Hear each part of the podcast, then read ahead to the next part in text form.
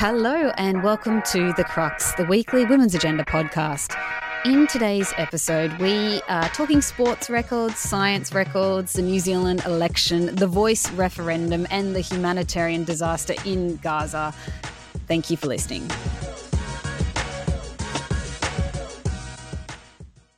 My name is Angela Priestley, joining you from Gadigal land, and as usual, I'm joined by my co-founder and Women's Agenda editor, Tala Lambert. Hello. Hey, Ange. Have you recovered from our leadership awards? Recovered? No, it was amazing. You got some energy from it, did you? Well, I needed it after the last week, I think. Yeah. But yes, definitely still feeling the vibe of that night very much. It was such a beautiful celebration. Yeah, it was. So we announced the winners of the Leadership Awards on Friday night in Melbourne. We had a keynote from Professor Megan Davis. She ended up not being able to get there in person, but she did an excellent video address, which was great. We also had Jack River performing, which was really awesome. And I love live music and I love Australian music and original music. And Tyler, I'm a little bit proud of ourselves for being able to incorporate that into what we had there. And it was the first time we've ever done that. And I hope that it was just, I just think more events like that, more ceremonies, more, corporate events, even conferences. I think there's so many more opportunities where we can really get more artists involved. For and sure. It just is really special to do that. Yeah, we also had Kirsty Wiebeck as the MC, who did an outstanding job. And for anyone listening who is putting on an event, I would highly recommend her. Tap into the comedians for MC. It's great. Yeah. Yeah, it was just such a fun event. I did probably embarrass myself with Jack River because I was fangirling her and her guitarist so much that I probably made them thoroughly uncomfortable for most of the event, but it was it was brilliant. And the caliber of finalists and winners this year, I mean, always every year it is incredible, the pipeline of talent that comes through that program. But yeah, just amazing to share so many diverse voices, these phenomenal people that are doing so much of the heavy lifting across industries and just making pathways easier for future generations. So yeah, amazing. And it is always my proudest moment of the year to be able to kind of have a part in getting that event to life.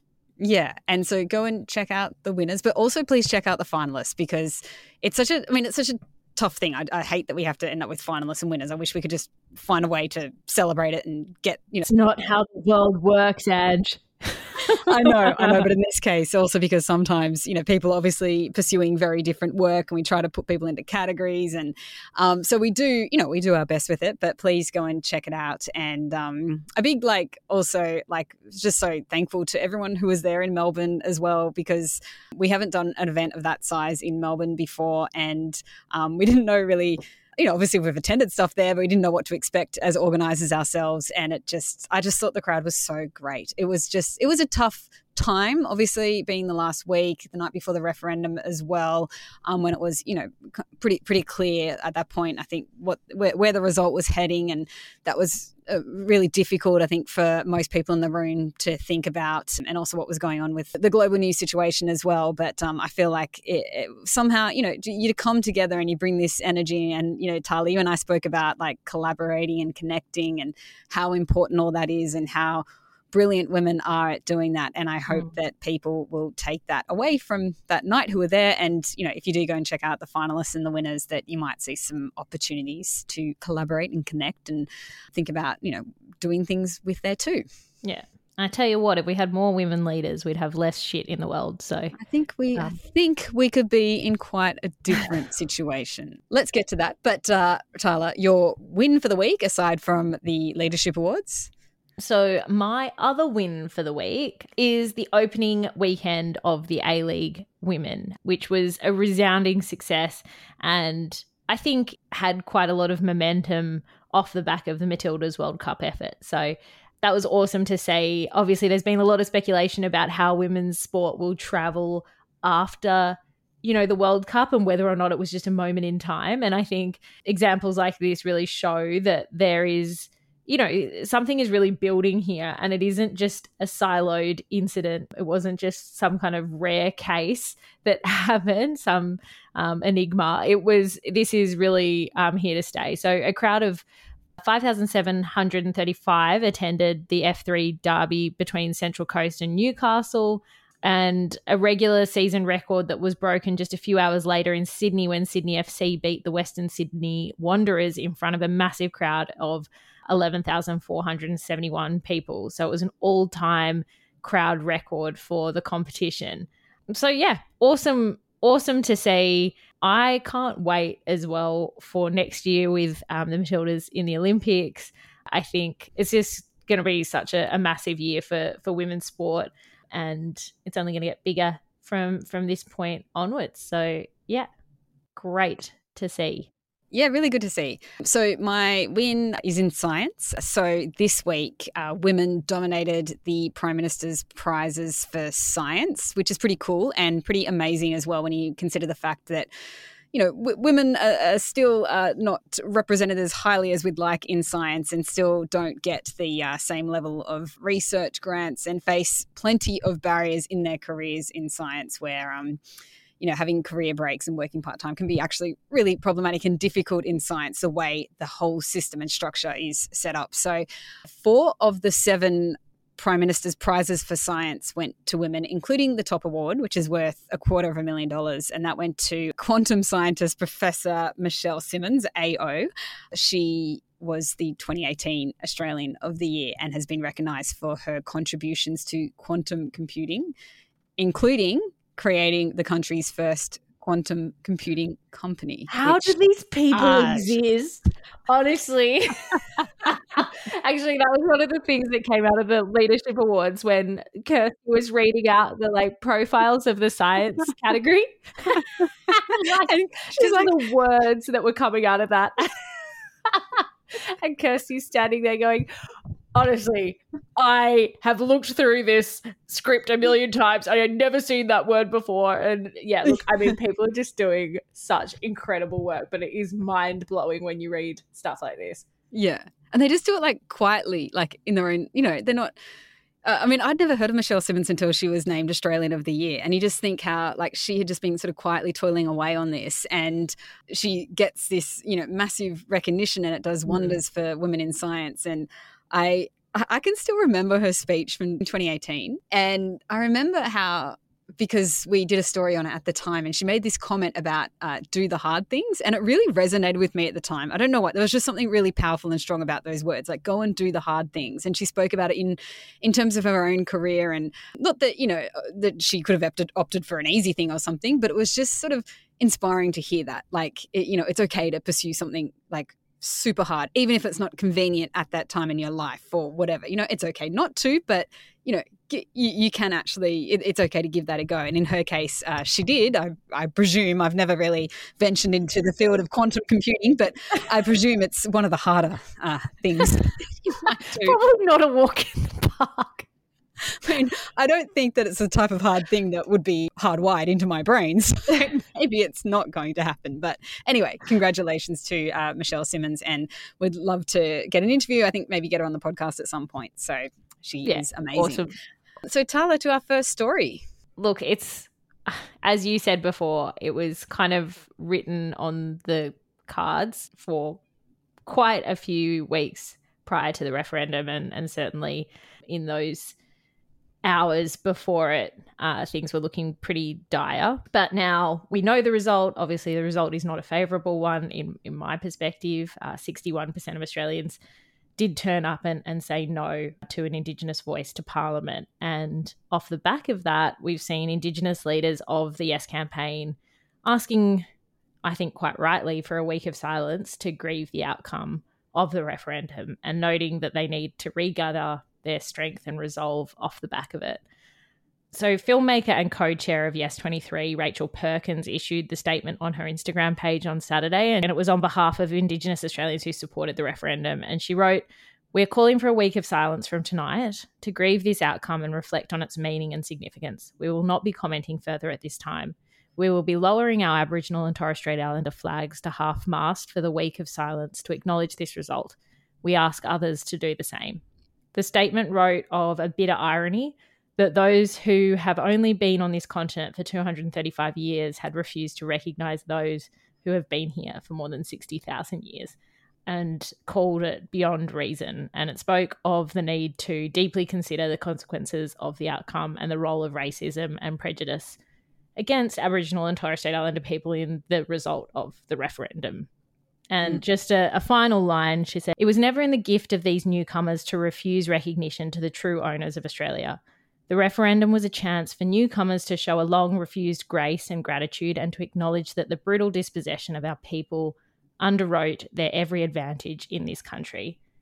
So incredibly brutal reading that statement.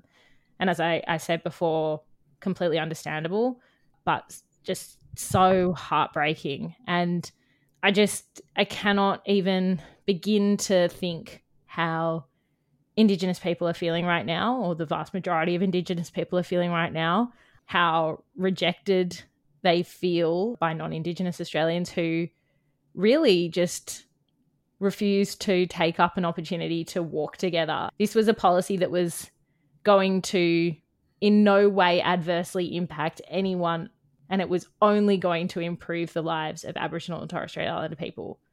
And I just don't know how we reconcile that as a country and go, that's okay, you know, that what we're seeing right now is okay. What we're seeing in terms of the disadvantages that exist, the mortality rate being 8 years younger for Aboriginal and Torres Strait Islander people at the moment, and all of the other health disadvantages that exist, all of the other social and equity disadvantages that exist, and we're looking at that and going, let's maintain that status quo, let's not do anything about it.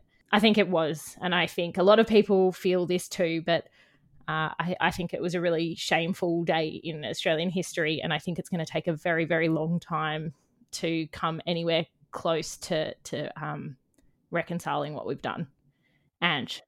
I mean, I've been obviously reflecting on this a lot, and I think now, I mean, all of us have to consider what we will personally do, you know, what our businesses can do, what employers can do, and obviously the Albanese government needs to consider this and is saying that they are considering this, what they will do to address the gaps. We did have an opportunity for something really great and the country voted no, and I had this moment with my own kids when we were sort of watching the result, and I had this like sort of urge to let them know how I voted, and just to I wanted them to see that, because I just look at this and I think they're going to be reflecting back on this and just asking so many questions. Why? Why did this not happen? And, you know, they're unlikely also to get, any of us are unlikely to have any kind of referendum for a long time after this process too. So obviously there's a lot of analysis in terms of where things went wrong. We know that there was a lot of misinformation out there and a lot of fear that was going, especially to some communities. But what I kind of really took away from watching some of the interviews that were happening at various areas and electorates was this, not only a lack of understanding of what it was, but also a lack of understanding of the gaps that do face Indigenous Australians and what we can do to make sure that people understand that. I felt like, and maybe that's a role for media, maybe that's a role for Women's Agenda to do more, is like to highlight where the figures are really stark when it comes to life expectancy, when it comes to health. There's so much around women's health where the gaps are just so much more prominent and more significant for Indigenous women than they are for non-Indigenous women. And I think if we can sort of highlight that, that would have really shown why this was so necessary, so that we can have this consistent voice there to ensure the continuation of some of these programs and to really highlight why that is necessary to get that done. So that was my quick reflection on it. I'm still kind of mulling over it, and I really completely understand the week of silence, and I feel for some Indigenous politicians particularly, because so much is being asked of them in these days around the explanation, what went wrong, and really sort of feeling for them and not being able to have those few days. Hopefully, you know, that will come and that will go to them, and look forward to really listening in terms of what will be said in the coming weeks and months and years now. Yeah. Yeah. I mean, we saw Linda Burney deliver that statement shortly after the result, and she had to stand there and was crying on stage, was so visibly rattled by it. And these people, you know, and I know I mentioned this last week, but, you know, these are people that have dedicated their entire lives to getting this off the ground, to seeing constitutional recognition of First Nations people there. And now where do you go from that? Because the government has said point blank they're not going to legislate anything. They're not going to try to, well, they're clearly not going to try and run the referendum again, and Dutton has already quashed that as an idea. So, you know, Aboriginal people have asked us to walk hand in hand with them and to support these efforts, and they've gotten slapped in the face for it. And now where do we go from it? I think we're in a really awful state at the moment, and I think that it's really revealed quite a lot of ugly behaviour and feeling and ill will in this country, and we need to kind of look at where we go from there. On to our next story, because there was another vote that was occurring in our region on Saturday, and that was the New Zealand election.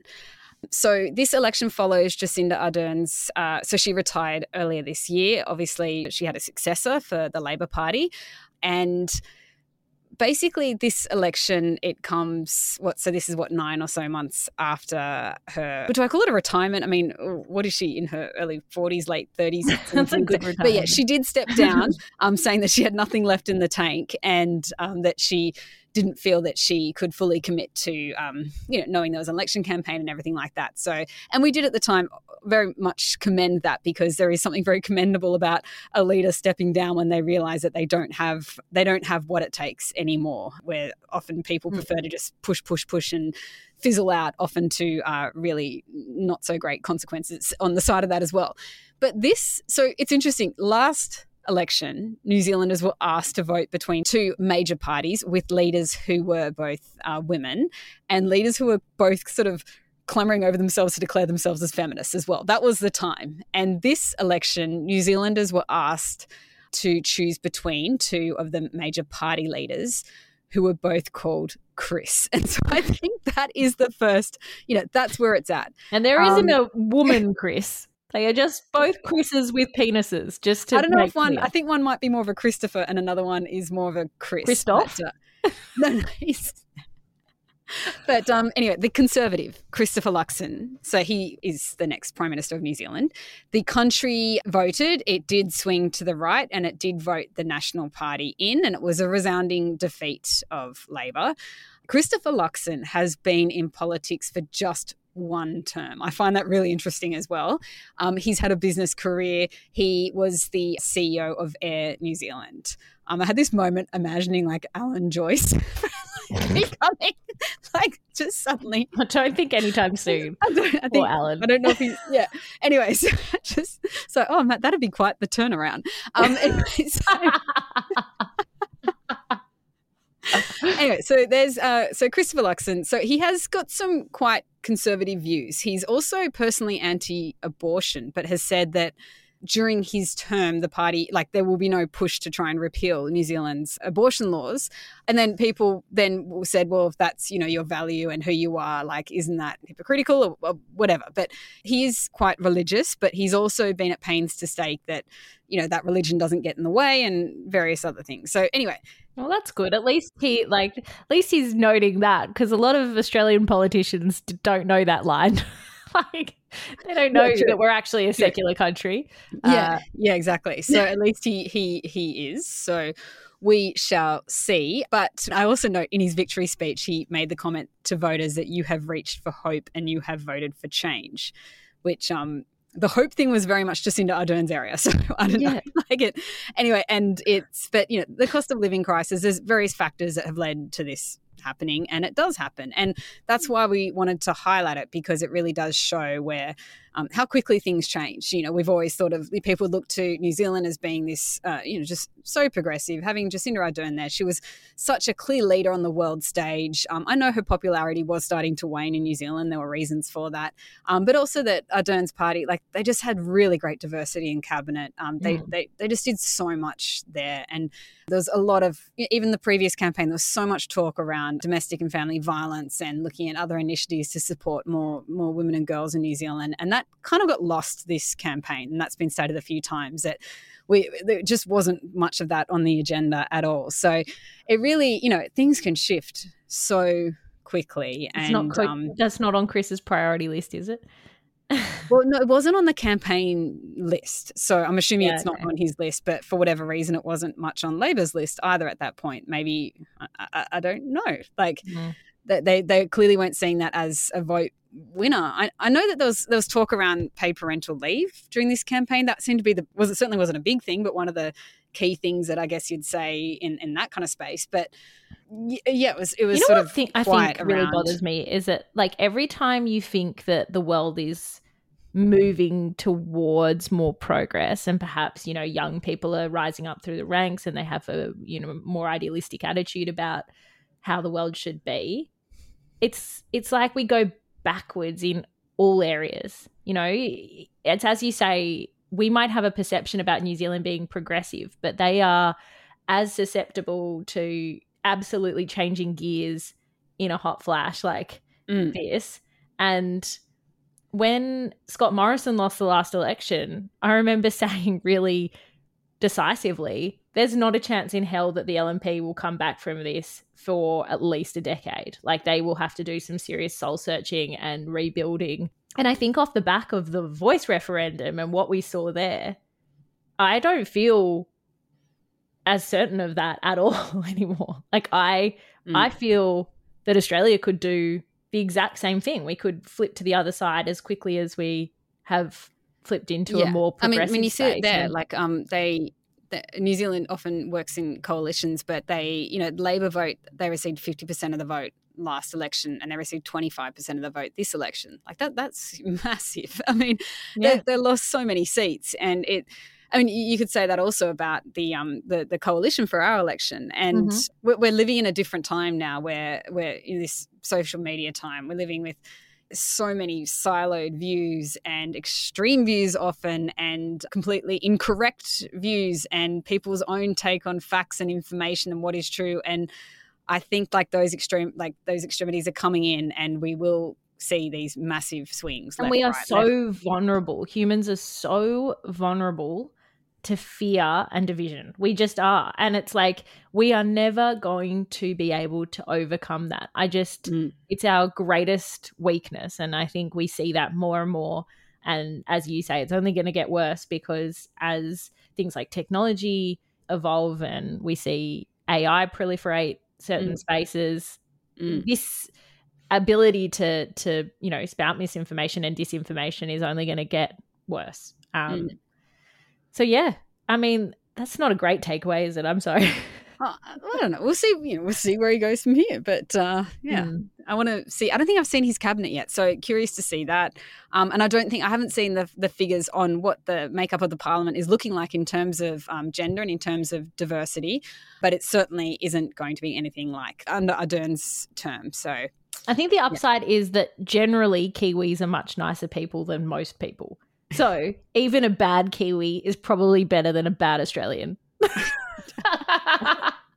And that is my positive takeaway. Well, I mean, and Christopher Luxon, I don't know a huge amount about him, so I also don't want to sort of be out there stating that he's a bad or a good person, or I just don't know. And apparently not many people actually know that much about him. He's very private. He's very careful with his words and very he doesn't let much in terms of his views outside of, what should be the party line, I guess. So let's watch that unfold. It's very diplomatic of you, Angela. I liked that. I know, I was very diplomatic. Not like me.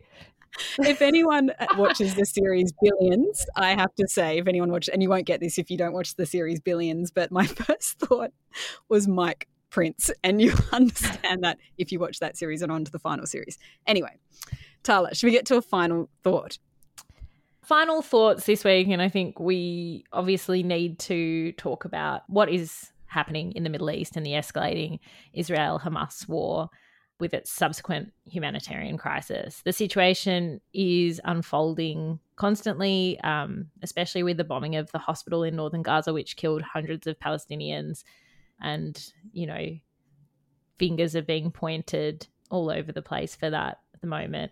And I know you have some thoughts on our own political leaders on this situation, and we've talked a bit about this morning, but what are your final thoughts for the week? Okay, so final thoughts on this, and I guess, I mean, I'm watching Australia's leaders on this because I know that everyone is being very cautious and careful. And I mean, my sense yesterday, when there wasn't really anything from the Prime Minister on that hospital bombing, was that there's this, you know, really need to await further information and being cautious about the idea of addressing what had happened, and obviously not wanting to minimise their condemnation of Hamas, which is obviously they don't want to minimise that, and understandably.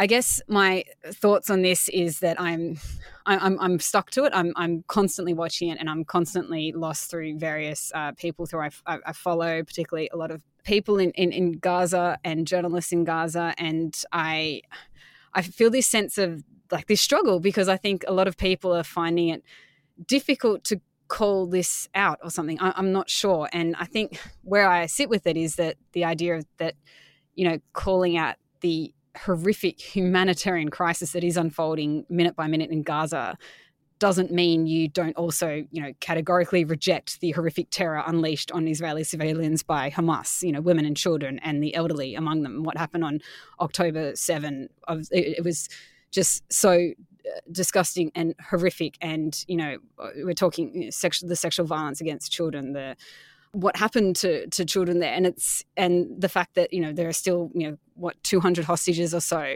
still being held, and obviously that need to keep pushing for their safe and immediate return. And but then I keep looking to the Gaza Strip and the blockade, and just the fact that there's no, you know, looking at what different groups are saying about this, different groups that represent women and girls and different groups that represent humanitarian aid as well that should be going into the region, can't get in there because of the blockade, and obviously with the water cut out, the food cut and the electricity cut, and just increasingly desperate by the day, and just so horrible to sit. And I just sit here thinking minute by minute, how does this end, and what are our leaders going to say, and how do we just stop the killing and the deaths and what's happening to civilians. And, you know, yesterday after we heard about the bombing in northern Gaza, that hospital, and the immediate sort of reaction was who fired this rocket? Was it the IDF? Was it Hamas? Was it another terrorist group in Gaza that launched this intentionally?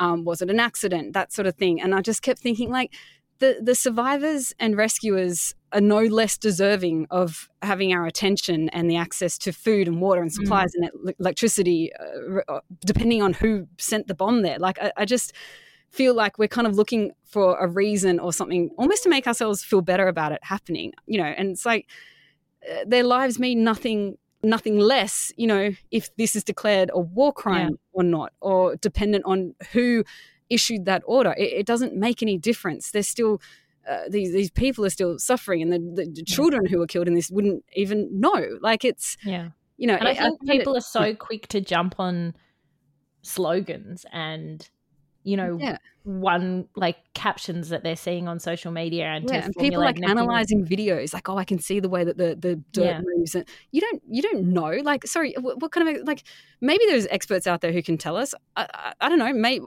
who knows what's true and what's not in that sense, but at the same time, it doesn't take away from the fact that hundreds of people were killed at a hospital, which should be the safest place, and where so many of them were sheltering, and you know, I think.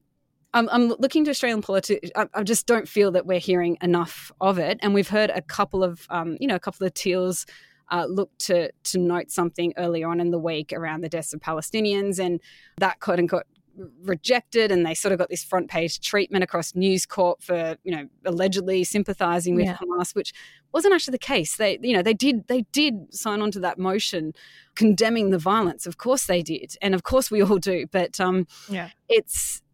I'm just looking for those voices, and we are starting to see a few voices. I noted in the Senate yesterday, you know, the Greens are really pushing this, obviously, and from Labor, and I just hope she's getting support and protection at the moment, because I can't imagine what she's facing. But Labor Senator Fatima Payman, she called it out yesterday, highlighting how the world condemns Russia's invasion of Ukraine, and she asked about, as the state of Israel deprives the entire population, men, women and children of the basic necessities of life, we must condemn it. Mm. So she's the first to kind of break ranks there, and she's a backbencher. She is in her first term of parliament. She's one of the youngest members of parliament. She's also an Afghan-born Muslim in parliament. It's difficult. It's incredibly brave of her. Very brave of her. It's extremely courageous, and I hope she's getting the support that she will absolutely need. So, I think we just need to really try not to cave into this tribalism that we know that we're prone to. And Jamila Jamil actually spoke about this on Instagram today, and I think Olivia Clear, one of our journalists, will be writing on it today as well. But I think it's just something that we need to be conscious of, and we are, in the way that we are looking at this and commenting on it and pitting ourselves against each other, we're denying people their humanity, and we're denying ourselves that humanity too. So yes, Australian politicians, all eyes on you and all eyes on every other leader in this country. And I think we can do and be a whole lot better. Absolutely. Thank you. Thank you for listening to the Women's Agenda podcast. A reminder that you can catch up on all the stories that we've discussed through our newsletter, which will arrive around lunchtime each day. You can go to our website where you can find that, womensagenda.com.au/subscribe. Thank you.